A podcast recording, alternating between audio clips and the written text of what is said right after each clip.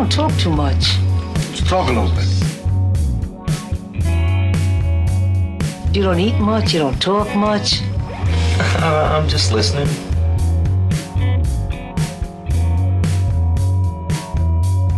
This is the Just Listening Podcast with pizza artist Eric John.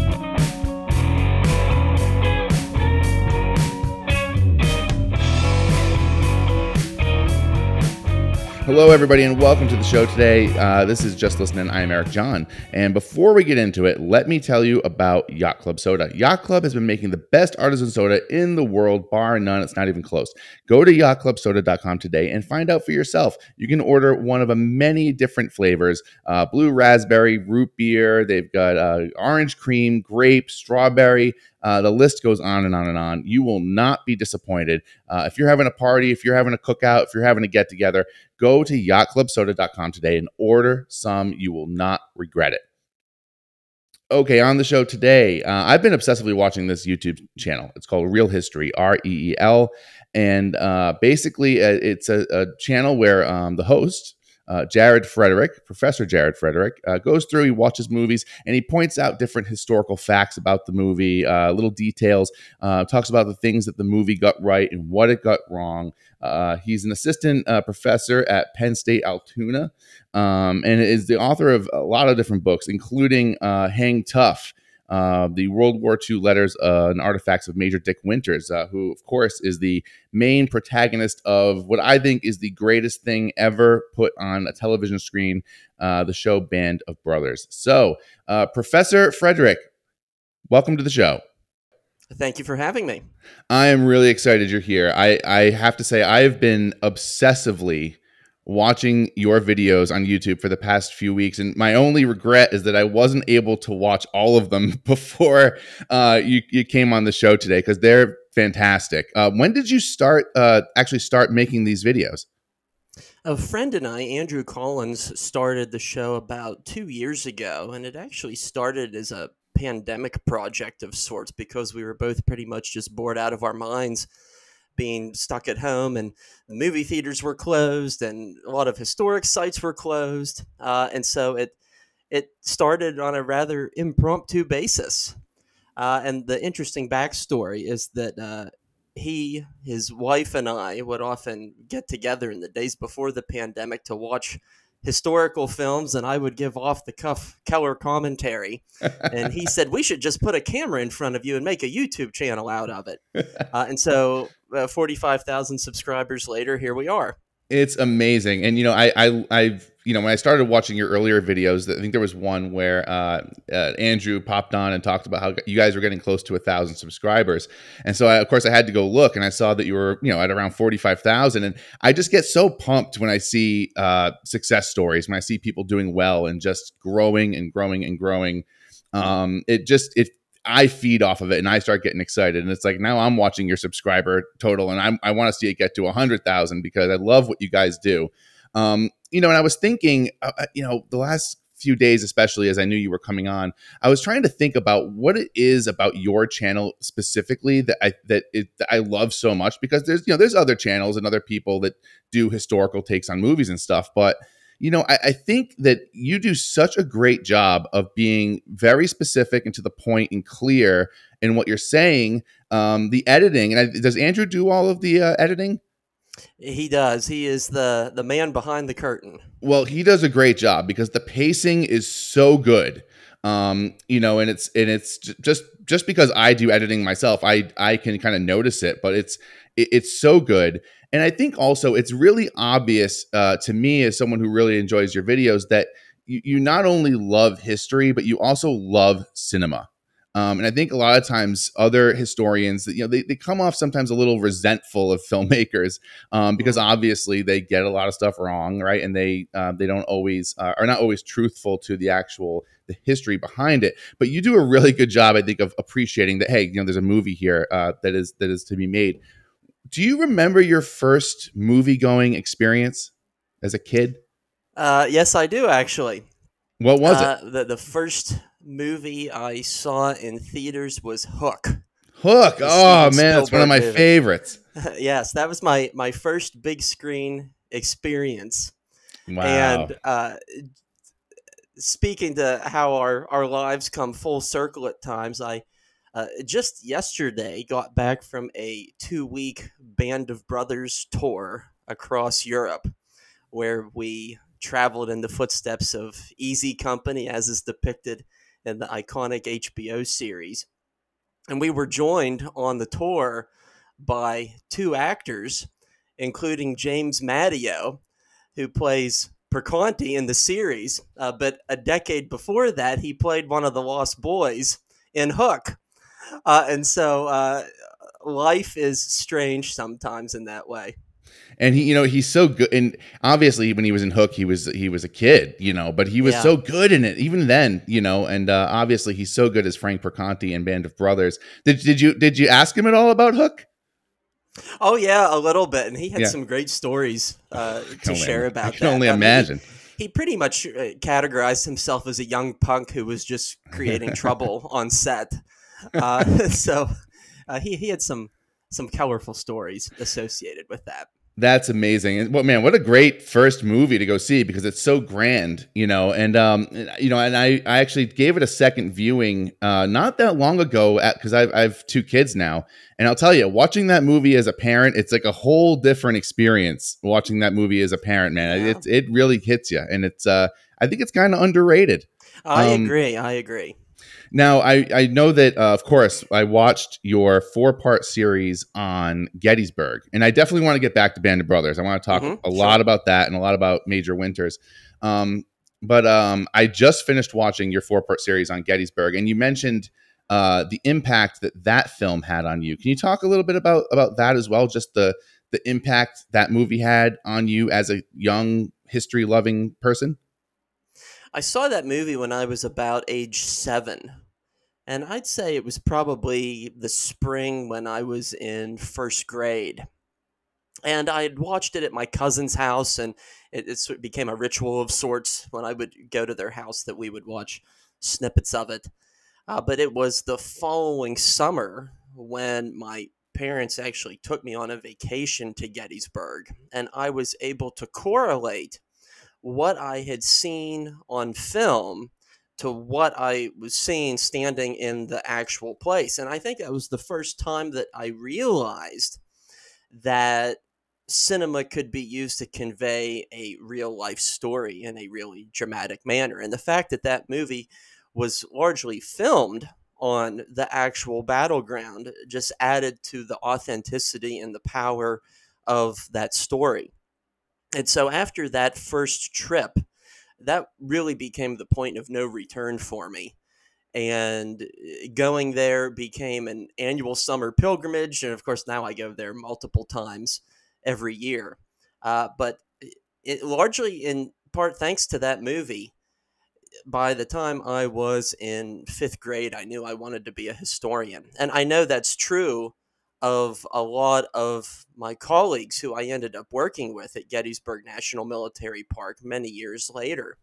And it's true of many Civil War historians of my age and generation that it was really that movie that was the spark for them.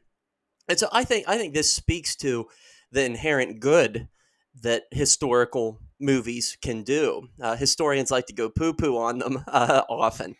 Uh, but really, it, it often takes these elements of popular culture to get people interested and to serve as a gateway to these broader studies and understandings of the past.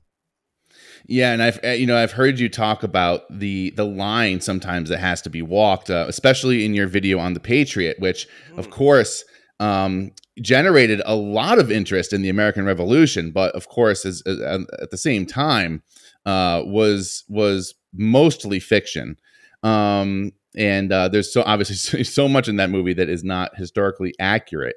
Um, and you know, do you feel like these movies, um, in general, do they do more good uh, for in terms of um, generating interest in history than bad? I mean, because obviously there can be misconceptions that people get about history from these movies as well. I think you really have to look at it on a case by case basis. I think if you look at movies like Glory or Gettysburg or Saving Private Ryan, of course, there are historical flaws in them. There are liberties that are taken. Uh, in regard to Saving Private Ryan, I, I think the first half hour of it is phenomenal. I think it's a really good condensing of the assault on Omaha Beach on D Day. After that, though, I think historically the movie completely jumps the rails. I think the rest of the movie is completely detached from reality on many, many levels. But when you look at the power that it had in getting people interested in history, and furthermore, the impact that it had on encouraging World War II veterans to finally open up and share their stories with family members and the public at large. I think we can recognize that movie as one of the greatest historical forces in the realm of historical memory that that we can recognize. Um, so those are a few examples where, despite historical flaws, these movies can do inherent good. On the flip side, if we go back a little bit further, and if we look at movies like The Birth of a Nation from 1915 or Gone with the Wind from 1939, these were incredibly popular movies that had incredibly negative impacts on race relations and a recognition of proper history in the United States. Uh, and when we when we look at something like the birth of a nation, I think we can very feasibly make the argument that it delayed the civil rights movement as we know it by a half a century. Uh, and so you really have to look at it on a case by case basis. I think using a broad brush saying all historical movies are good or bad in one way or another uh, is, perhaps uh, too broad an interpretation. Well, and I think that's where you kind of come in and, and you're really doing a service because, uh, you know, I've so a lot of the videos you've watched where I thought for sure something in a particular movie was 100% accurate, then finding out it was completely fabricated. Um, of course, you told the story about um, the woman at the Gettysburg uh, National Historic Site there, um, thinking that one of looking for one of the characters' graves uh, in the cemetery, and you having to break the the hard news that that character wasn't real. Right. Um, so I really do think you're doing a great service because I'm also just a huge lover of history. And you brought up Saving Private Ryan, and I'll tell you someone else who wasn't too impressed um, with the history, at least, of that movie, and that's George Luz. Um, I, I, had the pleasure of seeing his son, George Luz Jr., speak mm. um, recently. And he told a story in his presentation of taking his dad to go see Saving Private Ryan merely, I think, months before he was killed. Um, and at the end of the movie, uh, of course, in a very funny way, standing up and saying, What the hell was that? that was his commentary.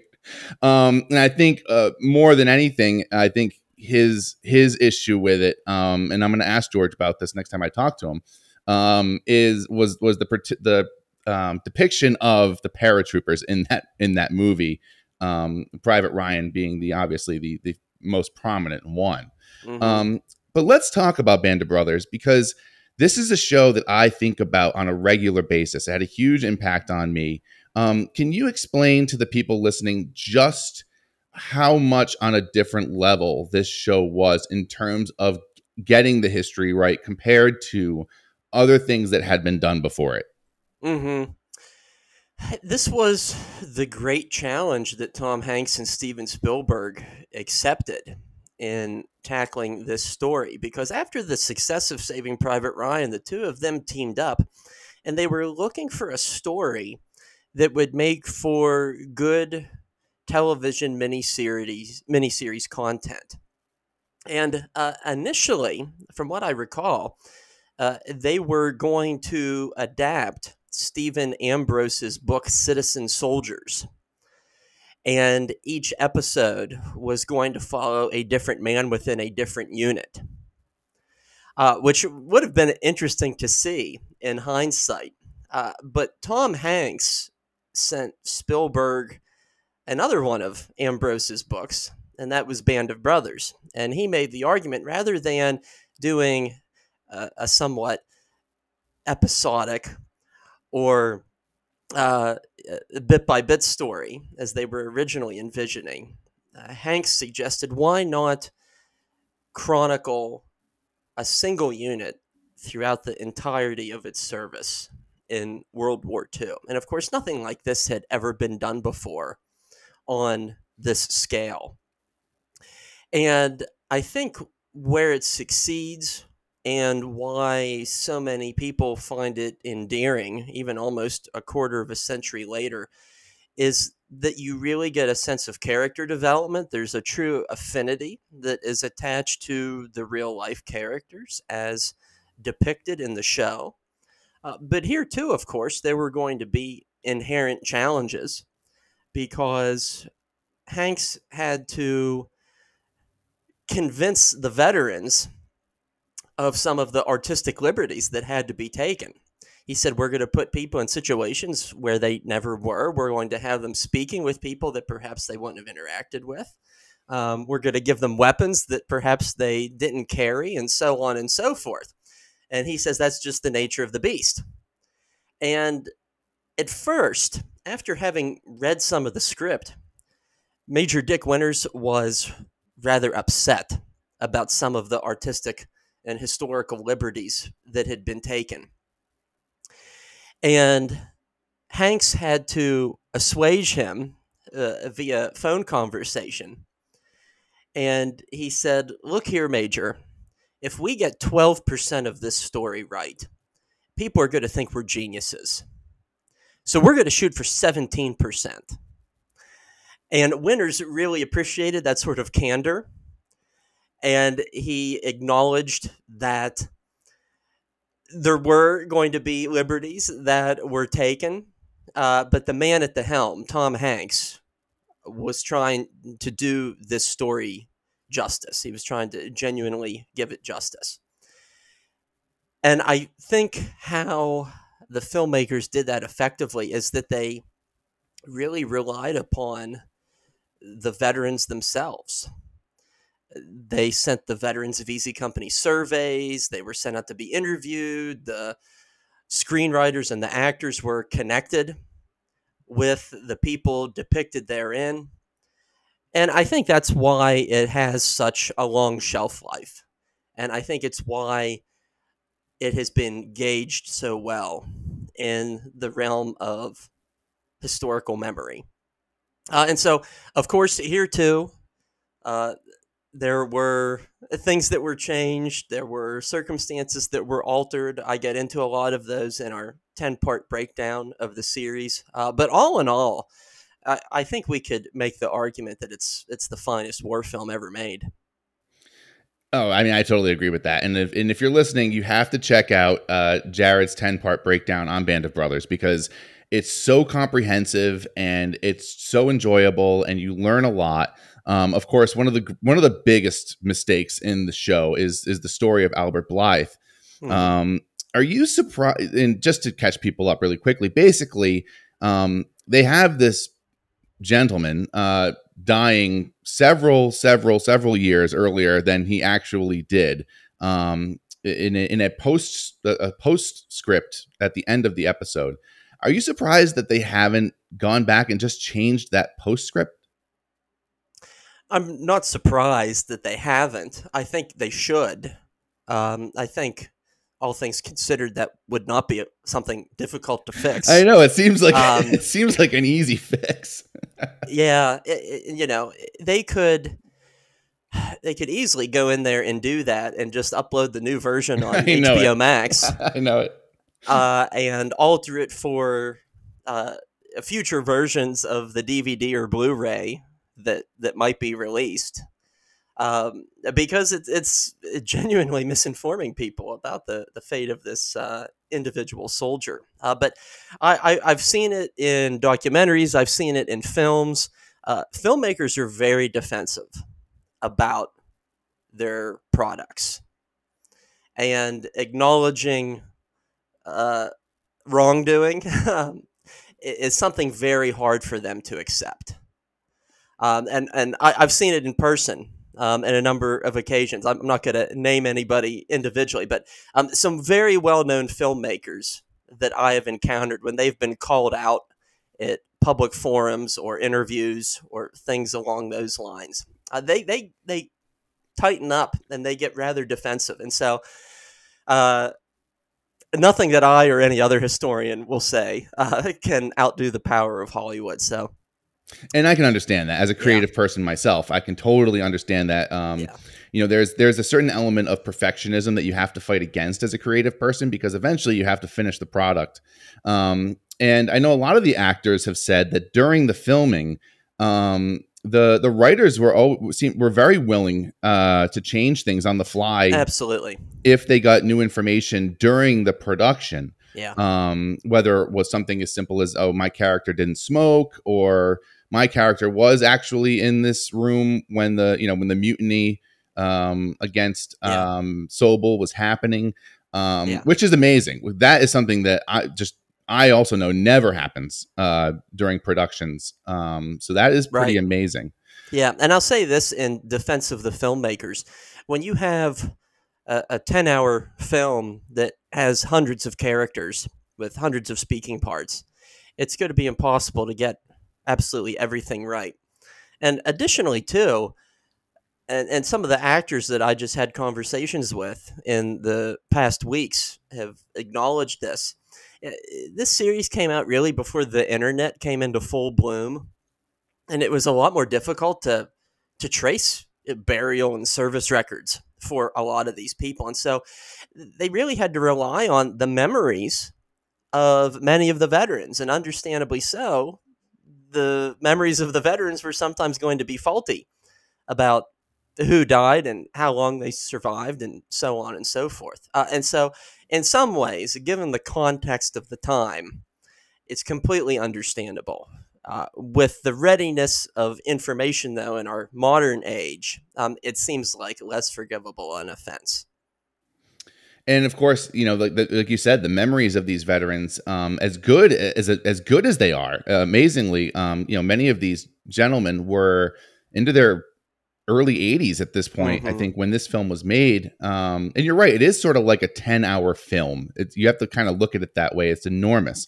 Um, you know one of the instances where um, you know it was the, the veterans memories that were just slightly wrong was the um, the very famous scene of george luz uh, crawling towards a, um, a foxhole um, that had muck and Penkala in it and the foxhole exploding um, his son told me um, that, uh, and not just me, it was a whole audience of people, um, that his his father had told him about this story, and that um, and I think he had written about it actually. Um, and the way the story actually went was that he he had a choice to make, either to go into their foxhole or his own, and he chose his own. Um, and that he found them the next morning um, mm. in the foxhole uh, buried there. So again, it's like a you know, it's is it exactly right? No, but did it capture yeah. the spirit of the horror of that situation? Like absolutely.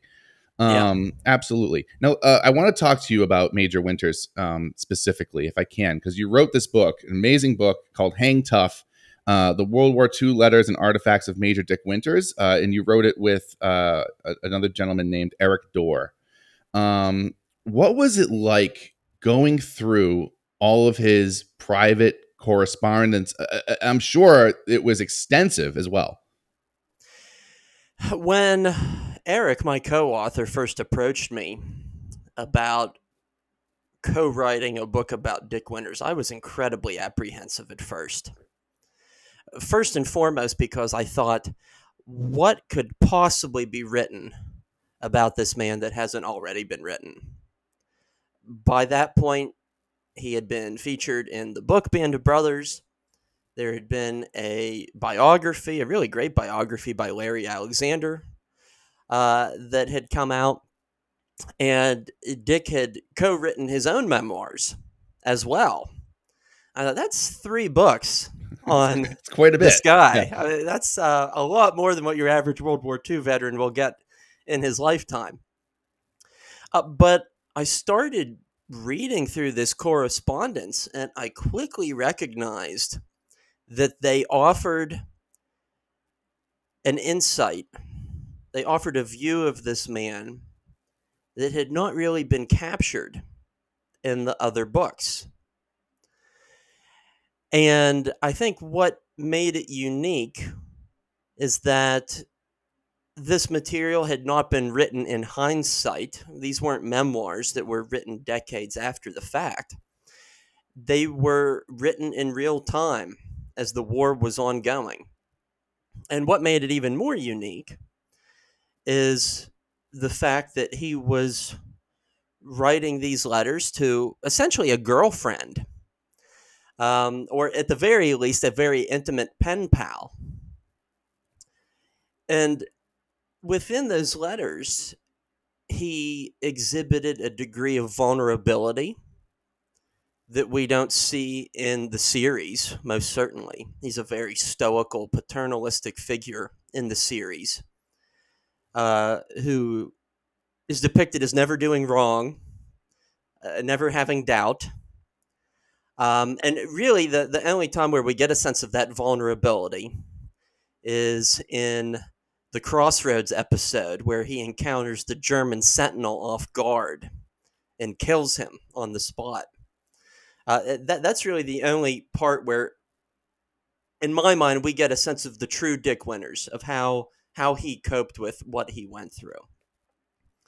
And what, what became apparent in this correspondence is how war changes people.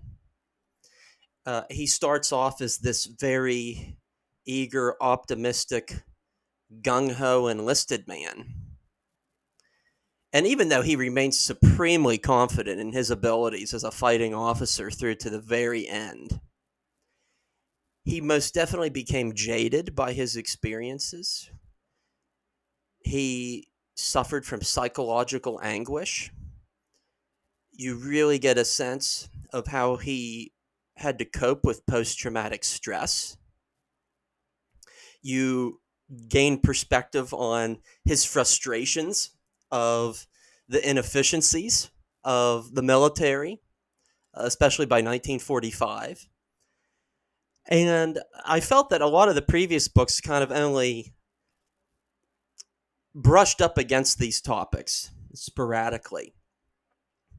Uh, and so I, I think there's a lot to be said for just letting a voice of the past speak to us in an unfiltered way. And I thought that was uh, the great alluring element that drove me to co write this book about Dick Winters. Did you ever have the chance to meet him before he passed, or was that too long ago? Unfortunately, not. Uh, he passed away in 2011. I was still actually in graduate school at the time, and so this was uh, before I really got into heavy writing and research and public engagement. Uh, but I'll I'll say this though, I certainly feel like I've come to know him, um, having explored his letters, uh, having been in his shoes uh, from a literary perspective uh, I, I really feel like I've gotten to know the man. Uh, and hopefully that shows in the book. Well, I mean, he, he he's an amazing human being, I, you know, and uh, even at, uh, for someone like me as a Quaker who's, you know, very much a pacifist, um, you know, I'm, I'm very much uh, anti-war person. Um, mm-hmm. I find him fascinating. I think that there's so many qualities about him, just as a as a as a human being and as a man, that um, are, are, really worth learning about. Um, and are he's a great role model in so many ways, and so whether it's just his leadership capabilities, but his his loyalty, the way that he um, looked after and cared about the men, even years and years and years after the war, right. um, keeping all of their correspondence and their own files, and he's sort of a historian in and of you know in and of himself. Just the way he seemed like he was able to keep track of things and and keep records of everything. Um, you did have a chance, and you mentioned this in one of your videos of meeting uh, Brad Freeman mm-hmm. on multiple occasions. Um, what did he have to say about Winters? Oh, Bradford Freeman loved Dick Winters. Absolutely adored the man. And one of the really interesting things about Brad Freeman, and uh, Brad Freeman was the last surviving member of Easy Company. He passed away about a year ago. He it was the absolute last of the last of Easy Company, and uh, Bradford always referred to his former commander not as Major Winters, but Mister Winters. And he said the reason that he did that is because he, he really came to know him better in the post war decades rather than during the war itself. And uh, Brad would say when he would reflect on when Winters would come to visit him at his Mississippi home and they would sit on the front porch and they would reminisce about the war and they would get together at reunions and they would kind of break away from the rest of the crowd and they and their wives would go out to lunch together. Uh, he was he was a real salt of the earth guy, um, as humble, quiet, and dignified a, a, person as you could come across. And uh, his his admiration for Winters was just completely unbending.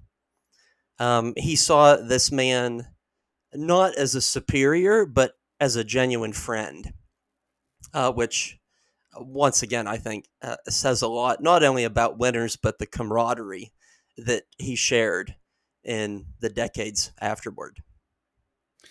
You know, it's it's really is appropriate. I think that that they're known as the greatest generation. I you know, and uh, it occurs to me also. I think you and I are around the same age. I think you might be just a little bit younger than me, but we're we're really the last group of people who uh, got to know these these guys in real life.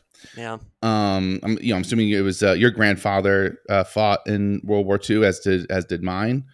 Um.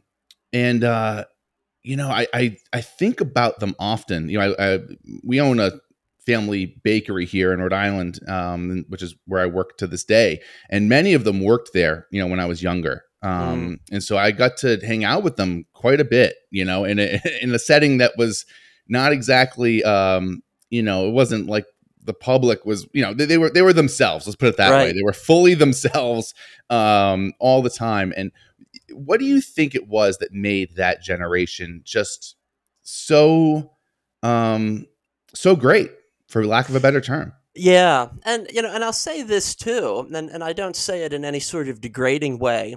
Um, I, I, I tend not to use the phrase greatest generation because I think that it gets us caught up in a sense of misplaced nostalgia in a way. Sure. Because uh, after all, this was the deadliest war in in human history. And I, I think if we wrap ourselves around the flag too thoroughly in the history of the war, that that it tends to allow us to overlook a lot of the widespread suffering and depredation um, of the time period. And I'll I'll I'll add this to that. Um, I like a phrase that Louis Zamperini, the famous Olympic athlete, and later became the topic of the book and movie Unbroken. And you know, and he went through the worst of the worst of the World War II era. And he's and he he didn't like the phrase greatest generation either. He called it the hardiest generation. I like that. That's that's good. I like that. That, that actually makes that does make more sense actually. Because when you think about the fact that they went through the Great Depression, that they had grown up being accustomed to not having things. They were accustomed to suffering. They were accustomed to not having enough food and being cold and having to do a lot of really hard, demanding physical labor in the name of survival, that those struggles, both physically and emotionally, prepared them uh, to fight what would be the greatest war in recorded human history. Uh, and so uh, that's how I tend to look at it.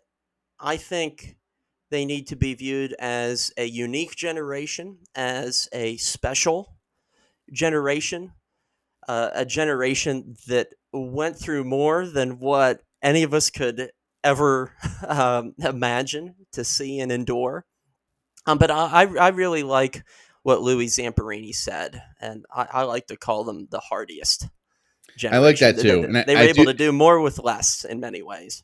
I like that too, and I, I think it is much more descriptive actually and accurate. Um, my grandparents, um, you know, when I was a kid, um, you know, well into their sixties, seventies, um, would have like three pantries full of dried goods, just stocked up. You know, I mean, Yep. I, I, I like to think that wholesale clubs, you know, like a Sam's Club, I think Uh-huh. they catered to this this group of people because um, they were always afraid. I think you know that that there something might happen where they had to go months without Right. food. and and um, I've I've had many interesting conversations with my students along these lines too. And I, I asked them, you know, for many of you who have older great grandparents, you know, unfortunately when they pass away, they probably have a lot of stuff in their house. That's right. And I, I said, if, if you have a family experience like that, raise your hand. And like two thirds of the class raises their hands. And they always wonder, why didn't they get rid of anything? I said, well, when you grew up in the 1930s, when nobody could afford anything, then you grew up in the 1940s when everything's rationed. There's a tendency to keep things because you never know when you might need those things if shortages should come about again.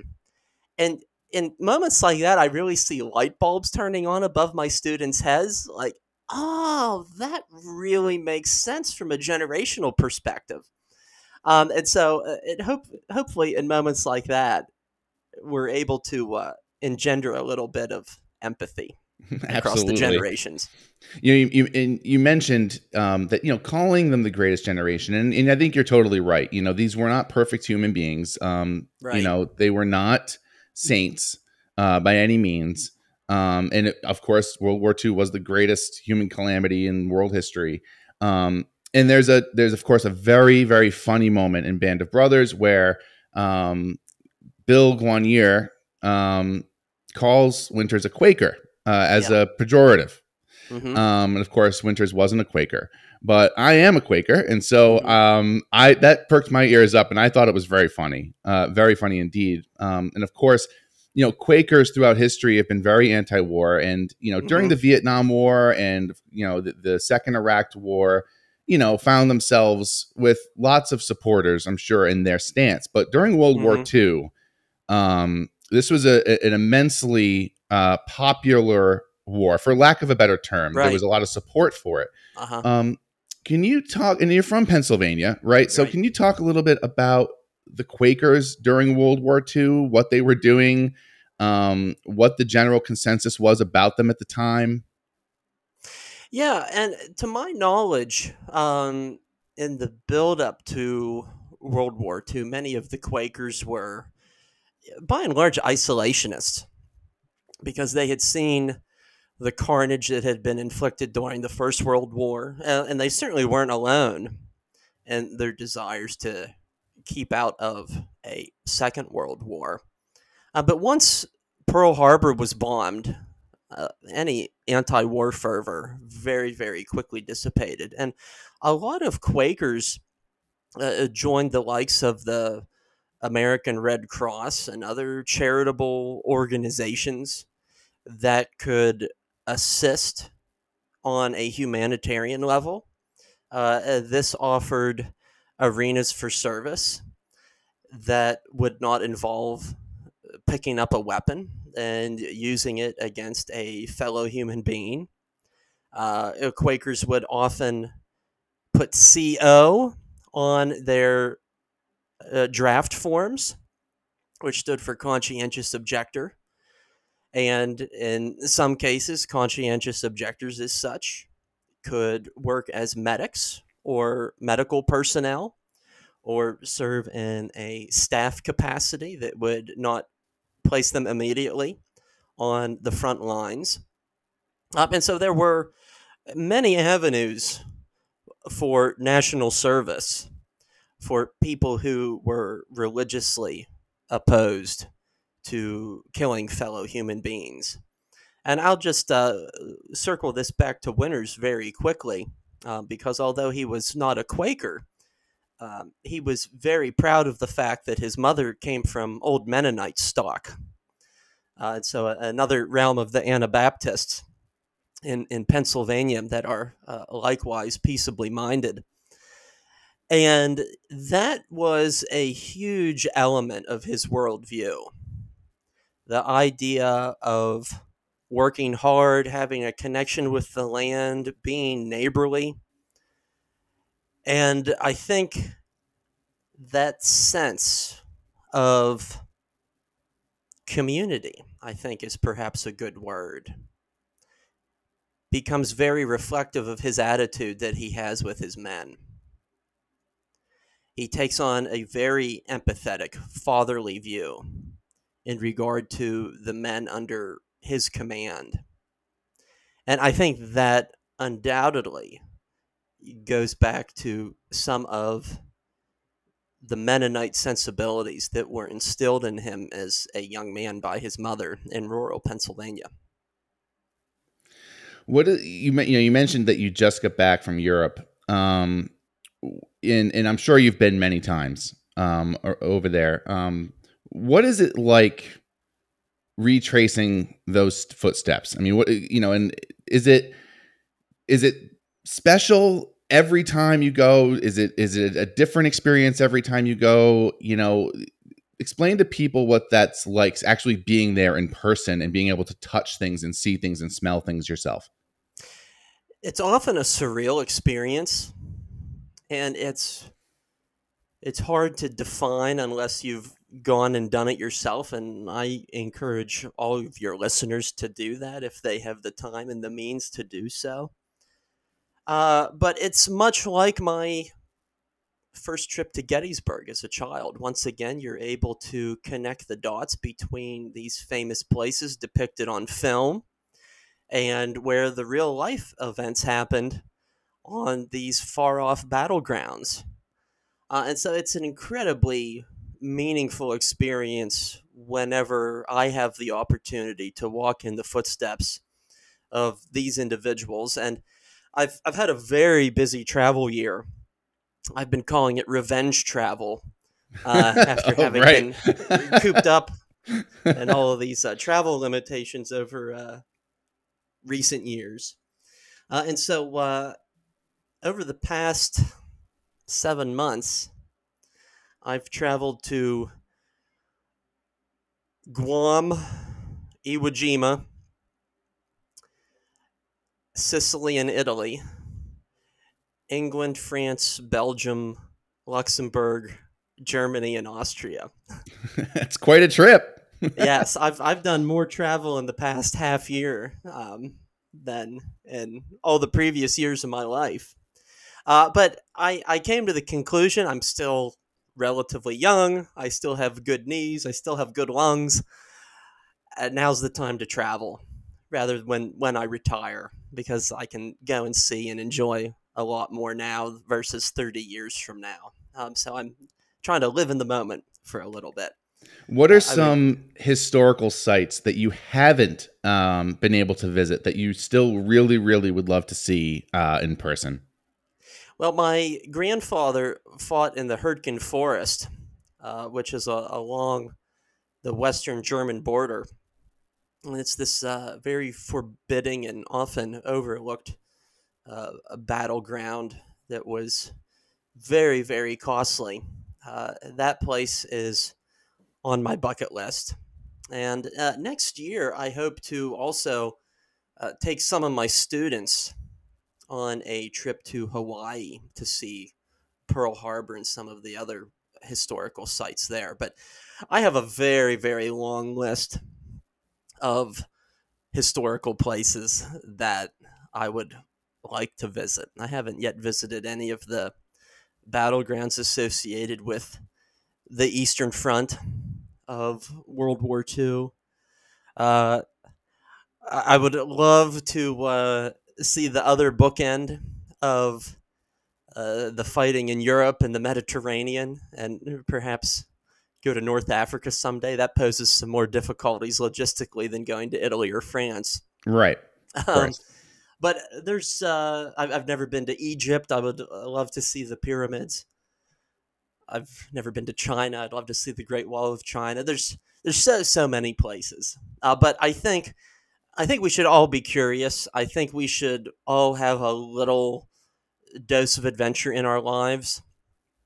And as as Mark Twain once said, if more Americans were tourists and if more people went and traveled the world, it would completely eradicate racism and institutional barriers as such because it would lead to a greater degree of understanding and unanimity. And I'm a firm believer in that. I think it certainly makes sense to me. And you know, one thing I've always experienced whenever um whenever I've encountered anybody who um very almost very specifically doesn't speak English, um, there's almost naturally this sort of warm um connection that you have because you don't have that ability, right? That ability to communicate is is limited to Mhm. facial expressions and whatever else you can do. Um, and I've always found that um, in those situations, people are sort of almost instinctually very kind and nice to each other, usually because there's all that, all the other stuff is sort of stripped away. Um, and what you have is this just other human being there. Um, and just like you said, you could never, you probably could never visit all of the great historical sites in one lifetime Mhm. um, you couldn't possibly watch all the movies that have ever been made either. Um, but are there what are some of the films that you're looking forward to reviewing that like as, as for fans of your channel like me um, that we can kind of look forward to you um, putting out there uh, in the future in the near future?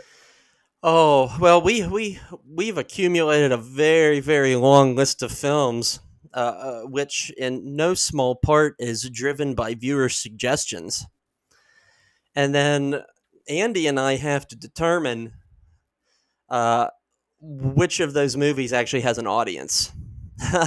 Right because uh, we love imparting knowledge and we love doing the show. But on the same time, we have to do a little bit of fan service as well, and we have to may- weigh out the the work with the demand.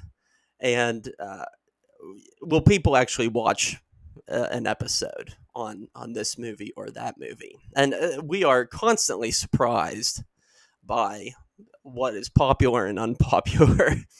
Uh, but we are looking forward to reviewing some upcoming movies that are coming out in the next few months. Uh, 2023 has a great lineup of movies between now and the holiday season.